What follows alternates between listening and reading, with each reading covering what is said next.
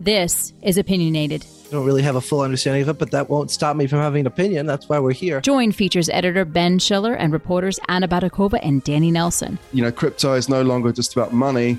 It's about culture now. Isn't Wikipedia already a DAO? Part of politics and part of sports and part of gaming, and it's not just like the future of money anymore. As they push the conversation further with their own criticisms and reactions to the latest Bitcoin and crypto news from around the world. It believes crypto is bad and it wants it out. I'm even old enough to remember when Microsoft was a kind of cool company in Silicon Valley. Ben, you're old enough to remember when telegrams came over a wire under the sea.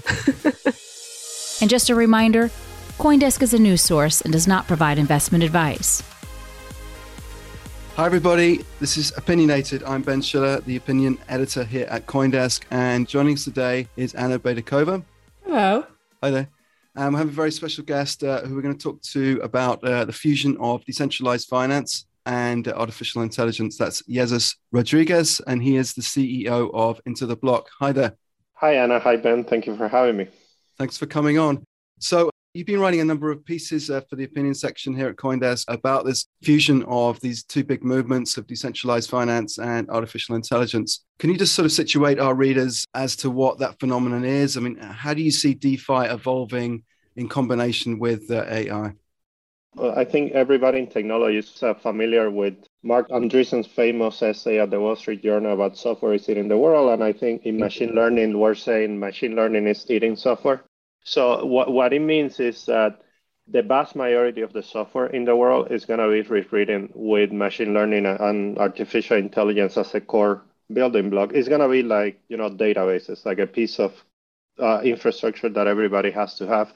So DeFi, in its first incarnation, focused on automating financial primitives. So it was all about automation, but but in terms of the the intelligence of those protocols, they're, they're very dumb in nature. They provide a ton of value because the level of transparency and automation. So it's only natural that the second generation of these protocols are going to incorporate AI capabilities as a first class citizen. And that can take a number of connotations from, you know, whether we're doing AMMs or lending or other things, but we should expect these protocols to become more intelligent instead of the intelligence living outside the protocols, which is what happens today. So at the moment, basically injecting the intelligence into the protocols, and you're saying it's going to be sort of embedded into the, the life of those. Correct. So today, the intelligence live in companies like ourselves doing quant strategies on top of DeFi or everybody who is doing market uh, forecasting or market intel on top of that. Like, why not to embed a lot of that logic into the protocols? Like, for instance, to, to give you some examples, could we have lending protocols that will adjust the loans based on the history of the specific wallets they're interacting with, whether they have had liquidations, whether they have been linked to any suspicious accounts, or could we have uh, automated market makers a la Uniswap that instead of doing a very simple linear formula of X plus Y equals K, have a more sophisticated way to balance the pools based on market signals on, on what's happening. Then you can even extrapolate it to something to, to put it more in context. A few weeks ago, we had a scary episode with what happened with uh, Wonderland and the MIM relationship.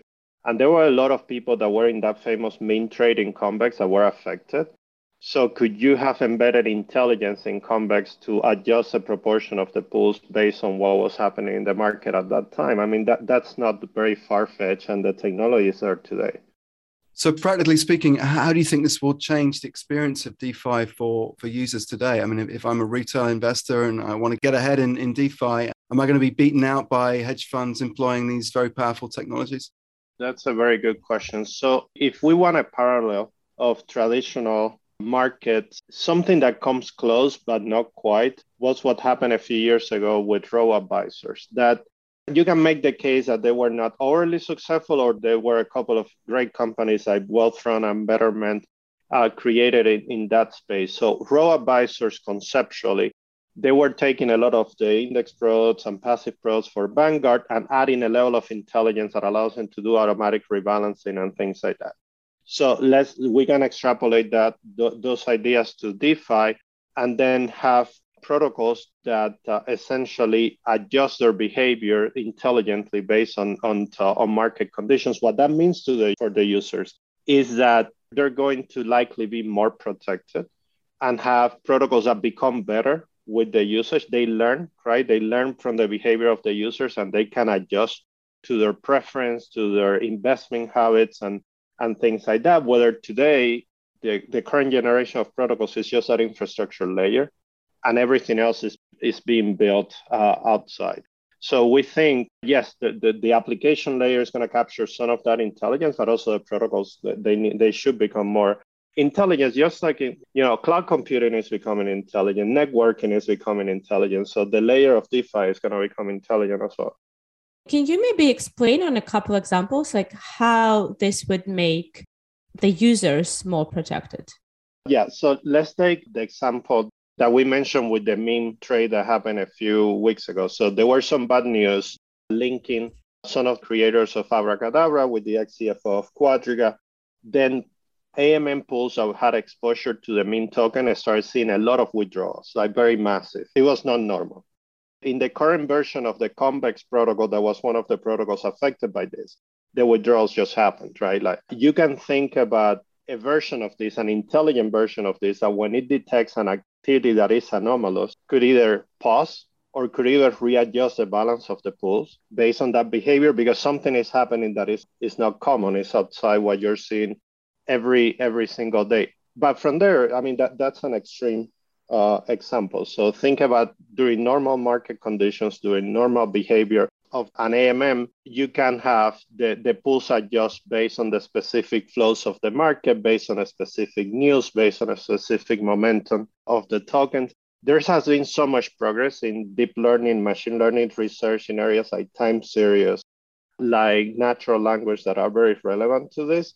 That today we have the technology. There is a fundamental technological challenge that is incorporating all that in, at, at the blockchain runtimes because all, all these blockchain layer one and layer two technologies they were not designed to run machine learning models. So i think there is a technological barrier of entry there but but it's, it's potentially solvable. But wouldn't we end up in a situation when instead of being better protected we'll be talking to a robot instead of some live customer support or whatever and whenever some non-standard situation happens we'll have just basically no recourse because there's only artificial intelligence on the other side. It's uh, built to act a certain way, and there is no way for a human to interrupt the course of things and fix this non standard situation. No, but it's not a human intervention. Today, there is no human intervention in DeFi. You're interacting with a smart contracts, right? But think about a, a lending protocol. I borrow or I, I lend my assets to a protocol the protocol doesn't have any idea who I am. What are my habits? Am I interacting with addresses of suspicious activities? Have I been in this market and got liquidated a thousand times? Am I trustworthy? So why not to incorporate that? It's not about KYC or anything like that. It's just about market intelligence. If I'm able to incorporate my behavior, wouldn't the loan mechanics be smarter and say, well, you can borrow this amount, but not this other amount, or it's not the right time to take this the, this much of a. I mean, it's it's just simple evolution of being a very basic lending protocol without any restrictions and becoming more intelligent and, adapted to to users' behaviors. So a, a, lot of people talk about artificial intelligence as a job killer, you know, uh, generally in the, economy and all these sort of fantastical statistical analysis forecast that people make about how everyone's going to be out of work in the future.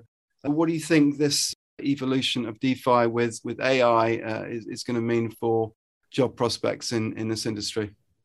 Yeah, let me give you the two perspectives of the AI job killer thesis from just the AI perspective, and, and let's try to map it down to DeFi. So one theory of this is that AI would take uh, a lot of jobs away, but will create others. So the analogies to the analogous to this is what happened during the industrial revolutions. There were a lot of manual jobs that were taken away by uh, machines like the steam engine and, things like that. But it opened a lot of other industries, and, and obviously it was the beginning of the, the British Empire becoming the dominant economy in the world. The, the other theory about this is that that might happen, but when the Industrial Revolution took place, there were countries that didn't industrialize. I put African countries that it took them uh, 200 and something years to get back to be powerful economies. And that was with technology that replaced bodies. So, what will happen with technologies that, that replace minds? And it's pretty clear today that the AI race is a race between the United States and China, and the rest of the world is being. It's not like the internet. It's not like mobile that Europe was able to compete. I think the United States and China are at a complete different level uh, today. So when you think about that, if there is going to be a gap between the U.S. and China and the rest of the world, what do you leave for? I don't know, truck drivers in Honduras and, and things like that, that their jobs are going to be replaced by autonomous trucks. If during the Industrial Revolution took a cycle of 200 something years, what would happen here? So that's very, very concerning. Now, let, let's try to map that thesis to DeFi. DeFi by itself, without any intelligence, is one of the most transformational movements in capital markets. An analogy that we use, that I think I use in, in another one of the articles, is that uh, it is probably since the markets became electronic, is the most transformational thing that has happened in capital markets. Not even the inception of crypto was as transformational. So from that perspective, DeFi is disintermediating a lot of rent seekers in capital markets, market makers, lenders, and, and, and other parties that uh, do not contribute and bring a lot of obscurity to the dynamics of the market. When you add intelligence to it, that value proposition obviously enhances. Now, in terms of the job replacement and the role replacement, I think it's more of the same. It's disintermediating all those parties and put it that logic and intelligence in the form of smart contracts. Now, market makers in capital markets are becoming smarter using AI. Market makers in DeFi are going to become smarter using AI. It's not different. It's good there are going to be some some jobs out there for somebody. All right, so, so, so, where do you think this is going? I mean, where do you think we're going to see AI having the biggest impact, and, and what's going to be the kind of sequence of that? Uh, you know, what, what are they going to be kind of the low hanging fruit, and what are going to be the kind of edge cases going forward? I think in, in the current market, there is a massive opportunity of using machine learning techniques to capitalize on the inefficiencies of DeFi, like trading and arbitrage and things like that. There's a tremendous opportunity there as the market becomes somewhat more efficient, a lot of that intelligence is going to appear in, in protocols. We're already seeing iterations of this. Protocols are doing insurance with, with certain logic. The, some of the derivative protocols are quite uh, uh, quite smart in, in what uh, they're trying to do, even if the scale is still minimum. And we're seeing AMMs that are starting to show some creativity beyond the basic uh, linear. I think Uniswap V3 was was extremely creative. Uh, you can uh, uh, start injecting bits and pieces of intelligence into it. So we think it's going to be in just the next the next uh, iteration of DeFi protocols, we're going to start seeing forms of machine learning uh, embedded in them. And, and, do you think we'll see the kind of consumerization of these intelligent products? I mean, like we saw, you, you mentioned Betterment earlier on Wealthfront. I mean, will we see the equivalent in the kind of DeFi retail space? That I think is more a problem of user experience than anything else. So today, to, I mean, you could get a ton of value as a retail investor going into DeFi. The experience is very difficult. Though. You need to go from a fiat ramp, and then you go into all these protocols, and nobody really understand what they are and then because uh, scary things like hacks and all that happen that, that creates a lot of uncertainty. So if you have a mechanism to mitigate that uncertainty and really good user experience to go from my bank account to essentially earning a yield on, on one of these protocols you're going to see a lot of adoption. Today defi is mostly a crypto to crypto play. We haven't seen massive fiat inflows into uh, into DeFi yet. And obviously, there is a regulatory angle here, which is also one of the very complex aspects of DeFi. How much that retail presence is going to be regulated, and, and that that's probably going to have to is something that the industry is going to have to navigate in the next few years. And do you think that AI will actually play a role in the regulation of this market? I mean, would it be possible for regulators to sort of use these tools to kind of work out what's going on or, or manage what's going on? With your help, I published another piece on, on CoinDesk about ideas for DeFi regulation, which, right. which I think none of them are going to happen.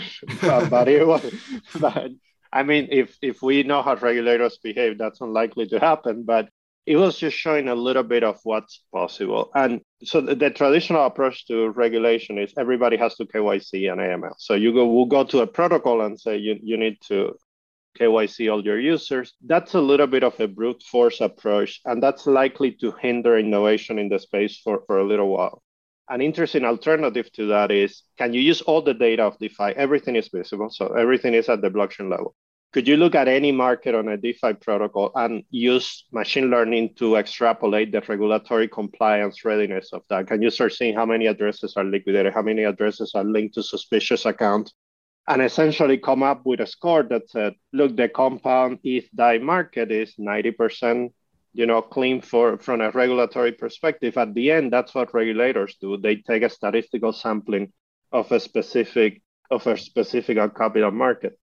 Now, is that is that really uh, is that really viable from a legal perspective? Uh, probably not. But are some of the things that are possible in DeFi that are not possible in any other capital market?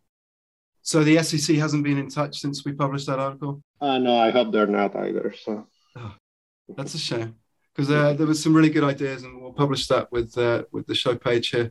So, I mean, you talked about, for instance, this idea of uh, incentivized KYC. Uh, mm-hmm. Could you talk a little bit about that? Yeah, that one might be simpler to do. So, we're seeing protocols like Aave Arc that are trying to do the institutional uh, adoption with KYC and AML.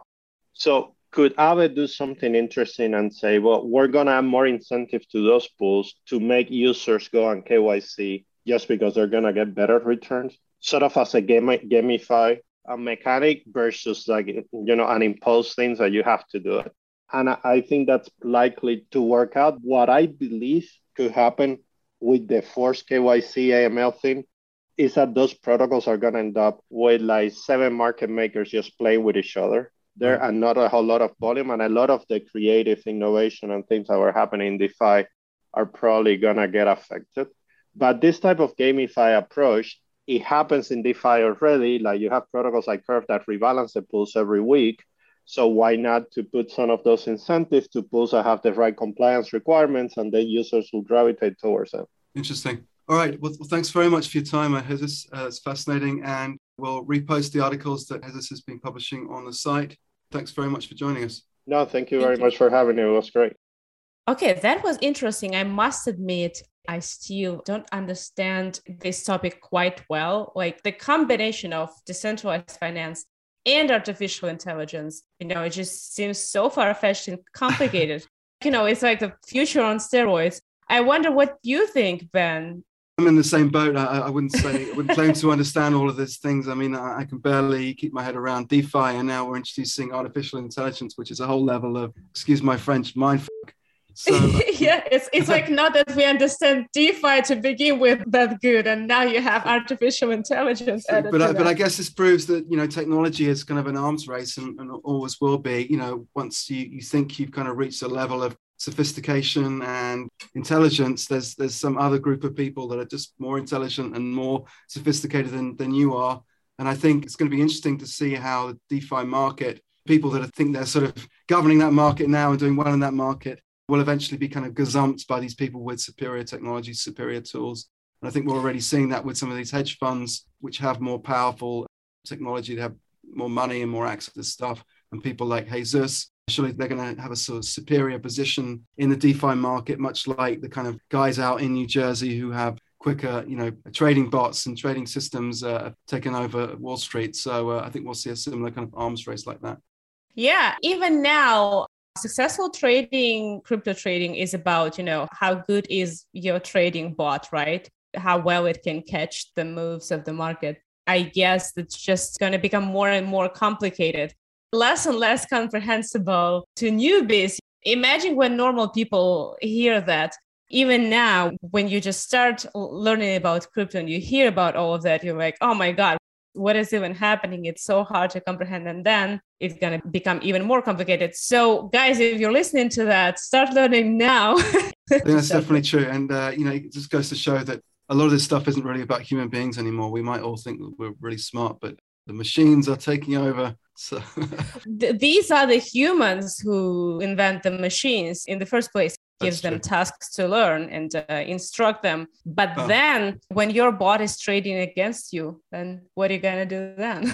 Well but these systems are learning they're self-learning right? So they, they're programmed to gather more and more information and to pick up patterns and to develop strategies based upon that. So they become sort of self-fulfilling systems in the in the end. And that's kind of scary that this whole sort of world is is moving towards these self-fulfilling uh, systems or, all, sort of controlling us so which don't even need us really yeah well they, they talk about this kind of idea of the financial singularity which i think is, is really where we're going maybe we should have asked Jesus about that, which is the idea that we're all sort of going to end up in this big black hole of automation. So, anyway, I think we're going to wrap up the show here.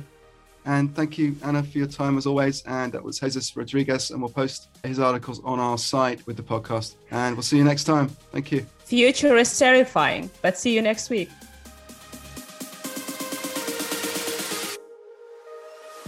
You've been listening to Opinionated with Ben Schiller, Anna Baydakova, and guest Jesus Rodriguez. Today's show is produced, announced, and edited by Michele Musso, with additional production support from Eleanor Pahl. Our theme song is by Elision. Have any questions you would like the team to discuss? We would love to hear from you.